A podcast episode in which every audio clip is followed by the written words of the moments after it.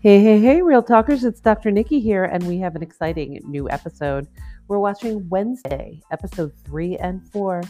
All right, pull up a piece of couch, watch it with your teenager, and listen to the podcast, and then have those great, wonderful, and fun conversations. All right, enjoy the episode. Hi, everyone.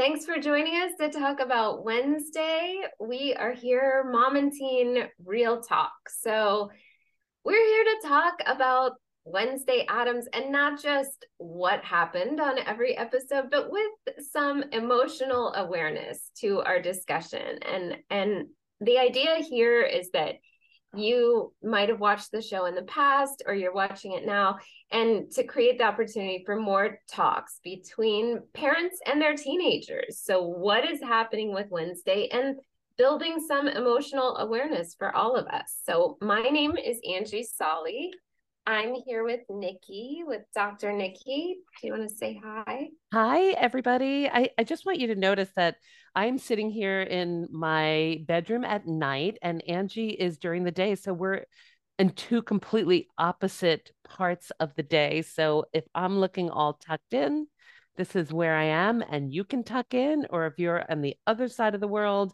and waking up with us, that's also a great place and time to be. But anything kind of goes in this situation. Really, we're just. Yes, we're covering all bases. We are representing from the Wednesday Addams to the Enid spectrum of things. We're daytime and nighttime. We've got We've got it all covered. You I welcome. love the way you put that. Spectruming from Wednesday to Enid, the colorful, large mosaic window and the black and white spider web like window that lives in their dorm room. Absolutely. I love that. But I, I do think, and I, I'd spoken to a parent the other day that had eh, read my book and listened to our podcast, and she said that the thing that was most important to her and the things that that she's most proud of is that she actually could listen to her teenager and be able to hear their feelings and not necessarily get so emotionally involved in their feelings. And she said she completely turned around that relationship that that relationship was heading towards a very difficult contentious really ready to leave kind of relationship and it completely turned around and that was because she figured out how to stay and listen and manage her own emotions around it and not necessarily make it all about what was going on with her but rather she could focus the attention on what was going on with her daughter. So i was so awesome. excited to hear that. Yes so that's exactly what we're trying to create more of right? Like that is the idea. As parents you and i are both parents and we are, are raising have raised our children who are now older. And and it's of course we can get wrapped up in their emotional their emotional situation. They're struggling they are facing hardships they're facing they're you know really confident one moment and then setback and insecure the next moment. And it's hard as a parent to separate yourself and not get caught up in that but when talking about a bigger picture of emotional intelligence and emotional reaction, it's really fun to talk about characters because neither of us feels that personal attack of feeling insecure or that p- personal vulnerability or that that personal responsibility that we have to save the other person from sadness and keep them happy. So when when we're talking about Wednesday Addams and Morticia and the the parent child dynamics there, it's a lot easier to stay to stay from like a more distant perspective where we can talk about emotions without getting totally caught up. So that's great that that that that family was able to make that connection and change change their dynamic to have open conversations. I absolutely without being defensive really just talking about the characters and figuring out what they each felt about that and understanding each other more. Really being able to listen without being defensive because it wasn't so incredibly personal. So we were yeah. saying that before that that people are watching shows together, but they're not talking about it. And I think they're watching shows that are extremely heartfelt and could show a ton of vulnerability, but still they're not talking about it. So really what what we're thinking here is that you get to actually talk. Like this is an opportunity to learn more, to talk more, to be together and to get really close and connected. So I'm so excited about this show, Wednesday Addams, because I feel like in some ways she reminds me of me, even though mm-hmm. she doesn't seem like me at all. Like we didn't have the same life. I I definitely did not feel I, I felt like an outcast within the normie school, I guess. I don't know if that's how you felt or not, but I always felt like the outcast. And even amongst my outcast quote unquote friends, I still felt like an outcast. and she's I, clearly feeling that way. That's a good point to bring up because it, is it just part of being a human that we all feel an outcast at some point? There, even when when you're in your group of friends or your uh, family, do you sometimes look around and think, uh, I don't feel the same way that these other people feel, or no one understands me? I think that might be a human perspective, which maybe makes Wednesday Addams such a relatable, fun show, even though most of us haven't grown up with some kind of super dark element um, that that we get to go to a special school for is it called the school for outcasts? What do they call nevermore? I think that I, someone... I think it's a school for outcasts but the interesting part is that there were a lot of different types of outcasts there, and I didn't see Wednesday fitting into any one of those types of outcasts. So there were sirens, and there were werewolves, and there were all different things happening. But where does Wednesday fit into that? Is it because yeah. she can see visions, or what were her special outcasty abilities? Uh, well, and she's not even looking like where do I fit in? I think when she arrives, she shows up as I I don't want to be here. And she's not looking for a group of friends like where can I where can I fit myself in? She is completely comfortable in being who who she is. She feels very solid in knowing that she's a loner and wants to be a loner. And it's interesting as things develop you know where we we see that she can't always resist friendship maybe as much as she thinks she can or resist caring about someone. Um but she's not looking for like which group do I want to be a part of? She's thinking of herself very much as I'm doing my own thing and who cares about all these the fangs, furs, stoners, and scales, they call it. Oh, I, am glad you wrote that down. But do you think that that's part of a defensive thing? I mean, do you think that that she is saying, "Hey, I don't want any friends," because she doesn't actually believe that either the friends will be good enough for her, or will they accept her or not, or will she like to hang out with them? There, there's a way in which she's already shut the door on friendships, assuming that nothing really good can come out of it.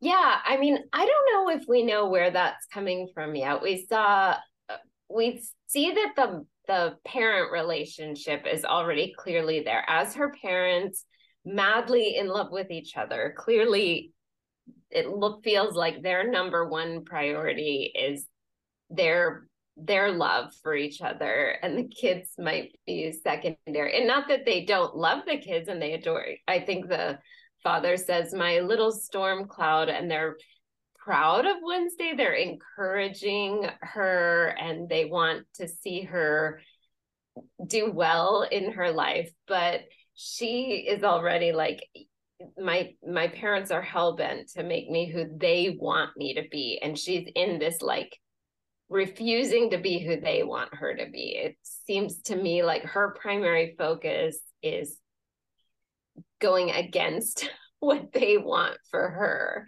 maybe more than more than she's thinking about herself or like what do i want do i want a group of friends i think she's just thinking i just want to not do what my parents want me to do Right, which is kind of like all of us. So you don't have to be a Wednesday Addams to somehow believe that your parents are kind of trying to mold you into the version of what they believe will make you happy, which might be an extension of themselves. So I think that's always happening. The interesting part is that she always comes to the same conclusion. Maybe we're more like each other than I ever thought. So, right. Principal Weems talks about that and her abilities and where her mother's abilities are. I think every time her father says these cute little phrases for her, like my little storm cloud or, or my little, you know, black widow spider or whatever he's calling her, he totally gets her sensibility and is interested in somehow boosting that. I don't know what the deal is with their overly sexualized relationship. It's annoying. But if I were a teenager with parents that look like that, I would be absolutely mortified. So you don't have to be a Wednesday Addams to be absolutely mortified by that over expression of wackadoo love. I mean, yeah. not that you can't love each other that much, but but but there's some there's there's something really over the top about it. I want to just go back for a moment to the piranha situation mm-hmm. because it starts off that way and clearly she has a vision that Pugsley is being attacked and she can see who attacked him and he is tied up with an apple in his mouth in her locker and she is seeking revenge. Right. Is she like a modern day Robin Hood? Like, is she seeking revenge against people who are so bad and she has that kind of power? Do you look up to that or do you think that she shouldn't be doing that? And how would we want to torture people who have somehow tortured people we love or us? I I wrote that down too in the notes. Like, do we admire this about Wednesday? Do we admire this quality? And especially the that her seeking revenge number one shows she cares about pugsley. She is not this detached um, person that she kind of presents herself as i don't care about anyone. Now we know she loves pugsley because she wants to get revenge on someone who has hurt pugsley in some way. And then the way in which she does it is like without any emotion, right? Her face remains expressionless as she brings the piranhas to the pool and very just calculatedly without she doesn't spin into a drama and start crying and saying pugsley what happened to you? Who did this? We have to we have to get revenge on them she just calmly and coolly collects the piranhas goes and deposits them in she in the pool. Cool. She doesn't react in any way. So which she did have a little smirk on her face. She and then that tiny little smirk. The tiny like, smirk. She was slightly that... pleased, or maybe really pleased with herself. And she had another good Pugsley moment too when they dropped her off at Nevermore and he hugged her and she looked back at him and she said, You're going to die without me or you're going to get killed without me. And Pugsley knew exactly what that meant. And he said, I'm going to miss you too. So he knew that this is the way that she shows love. She takes on a lot of responsibility for the people that she cares about. Honestly, if I took on that much responsibility for the people I cared about, I would probably not try to care about so many people. And maybe that's why she keeps herself so distant because she does feel a responsibility to take care of righting whatever's wrong for whatever reason. Oh, that's a that's a good point. So if you maybe if you're the kind of person who only keeps two or three strong relationships in your life, it's because you have such strong emotion about those people that it might be so draining to have 20 relationships that way.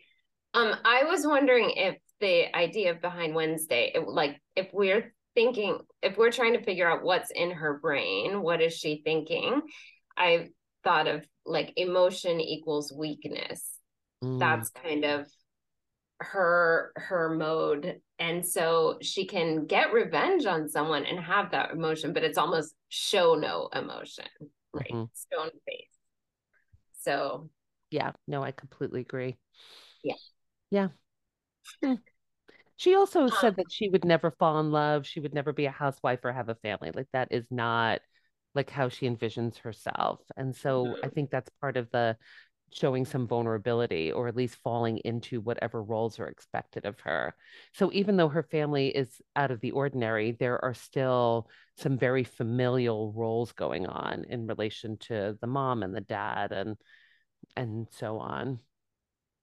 Yeah, uh, well, and I like that Wednesday's decided for herself. Like, that's not what I want. I think it was cool when she pointed out, I don't want anything to do with social norms. I don't want TikTok. I don't want Instagram. Um, she doesn't want to be a part of being in a group. It's like, and when rumors come up, when she arrives at school and someone says, Did you hear about your roommate? It, she kind of embraces it. Like, yeah, I'm a I'm a killer, I'm a murderer, whatever she says. It's she she knows what she wants to portray. Definitely. I think she's decided in that. I don't know if it is her true inner self yet or if she's totally in touch with who she is in her heart, but she knows what she wants everyone to think about her such an interesting way to do it. Like, could you imagine if somebody came up and said something to you that could be perceived as hurtful or whatever?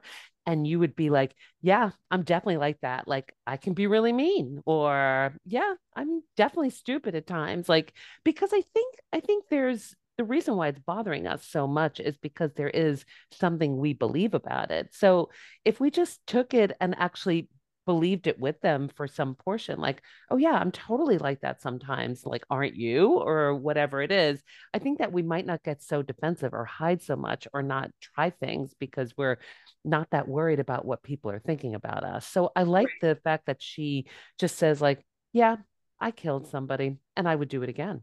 You know, it's just like, whoa, well, what do you do with that? You can't do anything with that. So it'd be really, it would be really interesting to be able to decide that you were going to listen to what everybody said and be like, hmm, I can see some of that in me. That's true. And we're all like that. Or, and I also have this part of me. But, but I think it's when we become defensive and we're trying not to show any vulnerability at all that it makes it really hard to, to go and be big and try new things and and put yourself out there in ways that you could get rejected right right mm.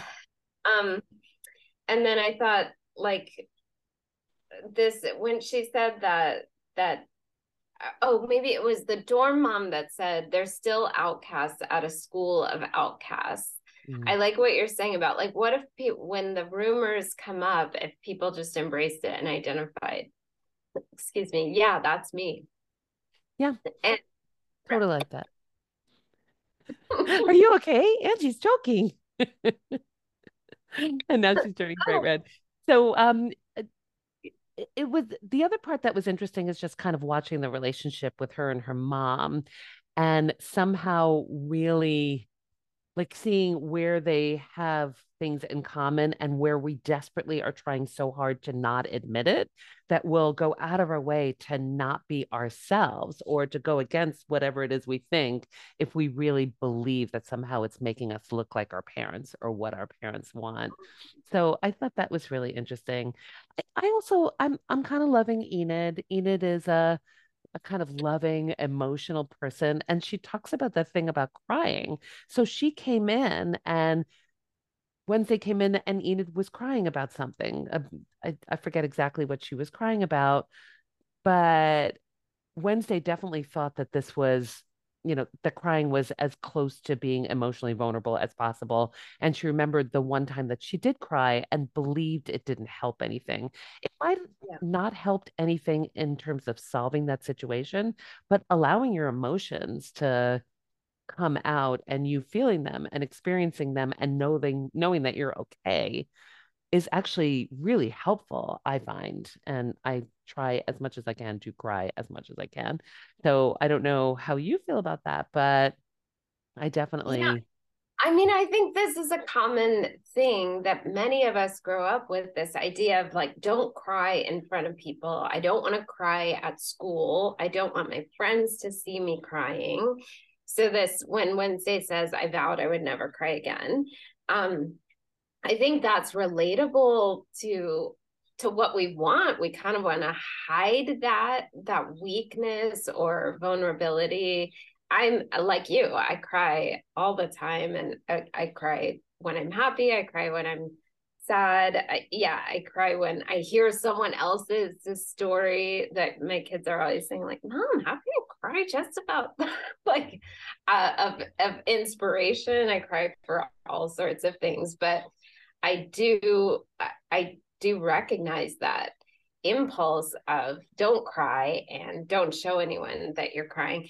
But I like how Enid responded. She said, Your secret is safe with me. Like when a friend tells you something and they're kind of being vulnerable for the first time. This is early in their relationship, and we haven't seen a lot of emotion from Wednesday. And she rec- she told that story of her childhood and her scorpion being smashed by bullies.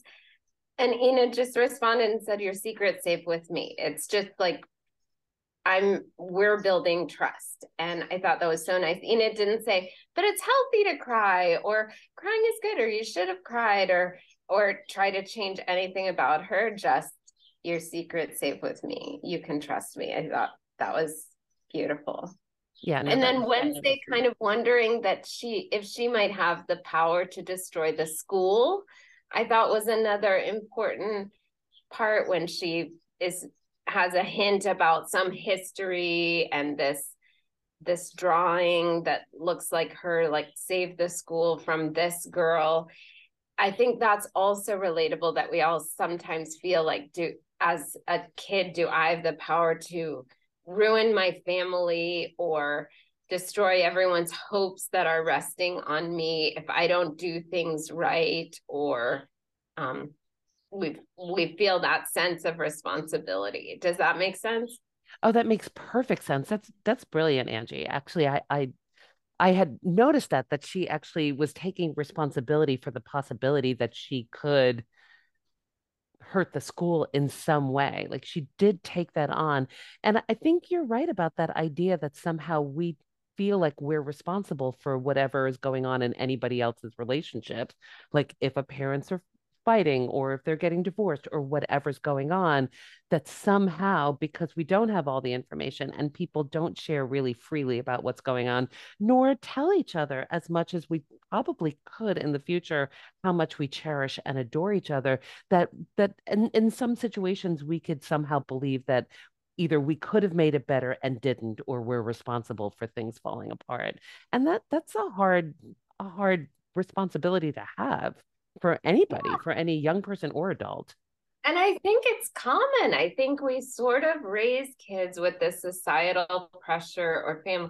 It's, I don't think a, a lot of parents are out there telling their kids, like, our whole family fate rests on you. You must do this to save us. But there is like this underlying sense of if I don't control myself, I could destroy everything. It's like this weight of the world that kids feel if if I don't get this score on the SATs or if I don't behave this way or if I show somebody you know these emotions then my family will be upset about it or hurt by it or something like this. Oh, no, also, in terms of race, I think yeah. too. I I was listening to a talk on on racism. Right, it's like this: you must appear this way because you're representing all of us. Just that pressure of how to behave.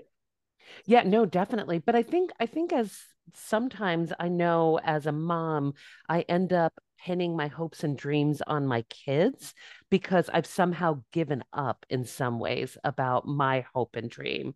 And so I'm almost using my family as a way to say something about myself as opposed to using myself in order mm-hmm. to fulfill whatever my hopes and dreams and desires are.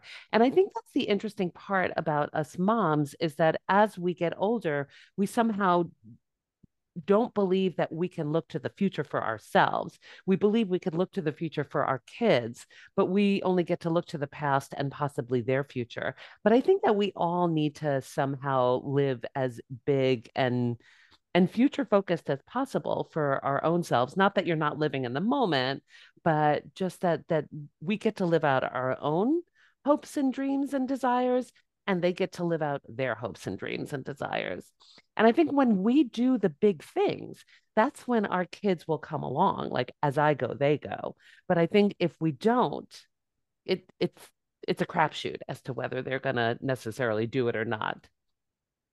That's such a good point, Nikki. Yeah, because so to any parents listening out there, right? It's like check in with yourself. What are your plans for the next 10 years?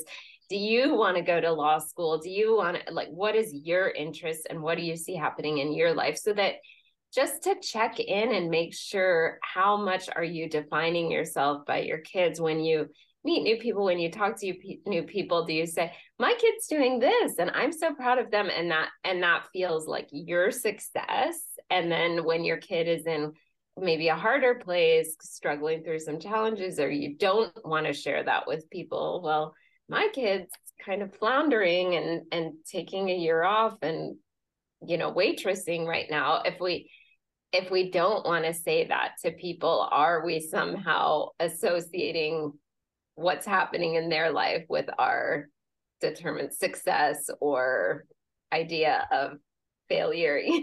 like, oh, I really think we definitely that. are. Yes. Oh, yes, yes, yes. And I love that you're you're thinking a little bit about racism in terms of, you know, people somehow being responsible for a whole community. And I I so it's not only whatever's happening within your own life and your family's life, but a whole community that kind of rests on whether you're doing the right thing or not or not. And and the truth is is that the racism, especially um, for people of African heritage in the United States, is just so incredibly harsh that it really doesn't matter what people are doing. There is still fingers pointed and assumptions made without anything happening. So I think that's a big responsibility that people have to take on with with really no winning in that situation no matter what. Yes. Yeah. Yeah, no I appreciate yeah. that up.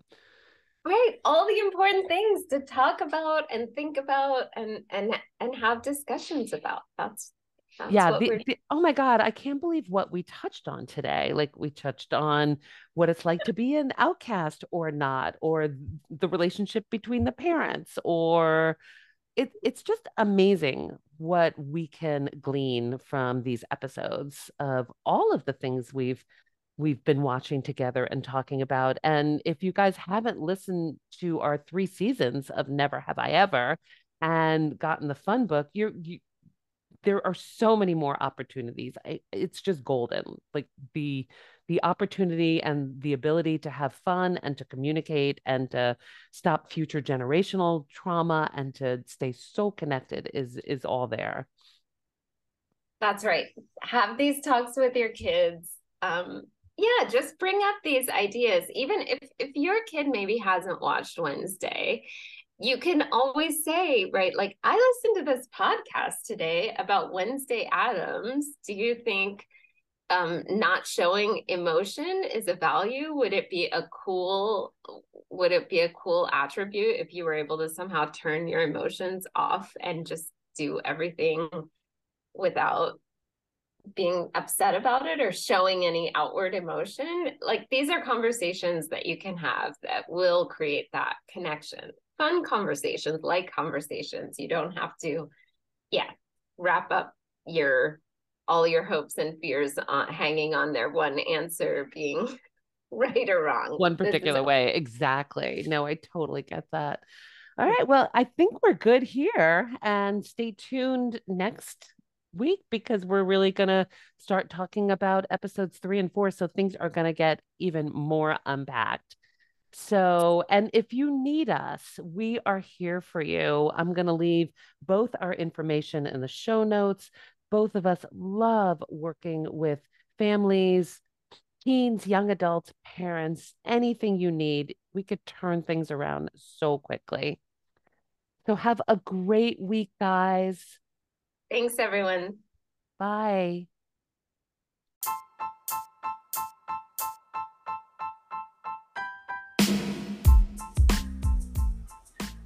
if you want to really learn how to have the most meaningful, fun, connected conversations with your teenagers, get in touch with us and see if it makes sense to work together. You will stop future generational trauma as well as really decrease the incidence of high risk behaviors just by your strong and close connections. All right, speak to you soon.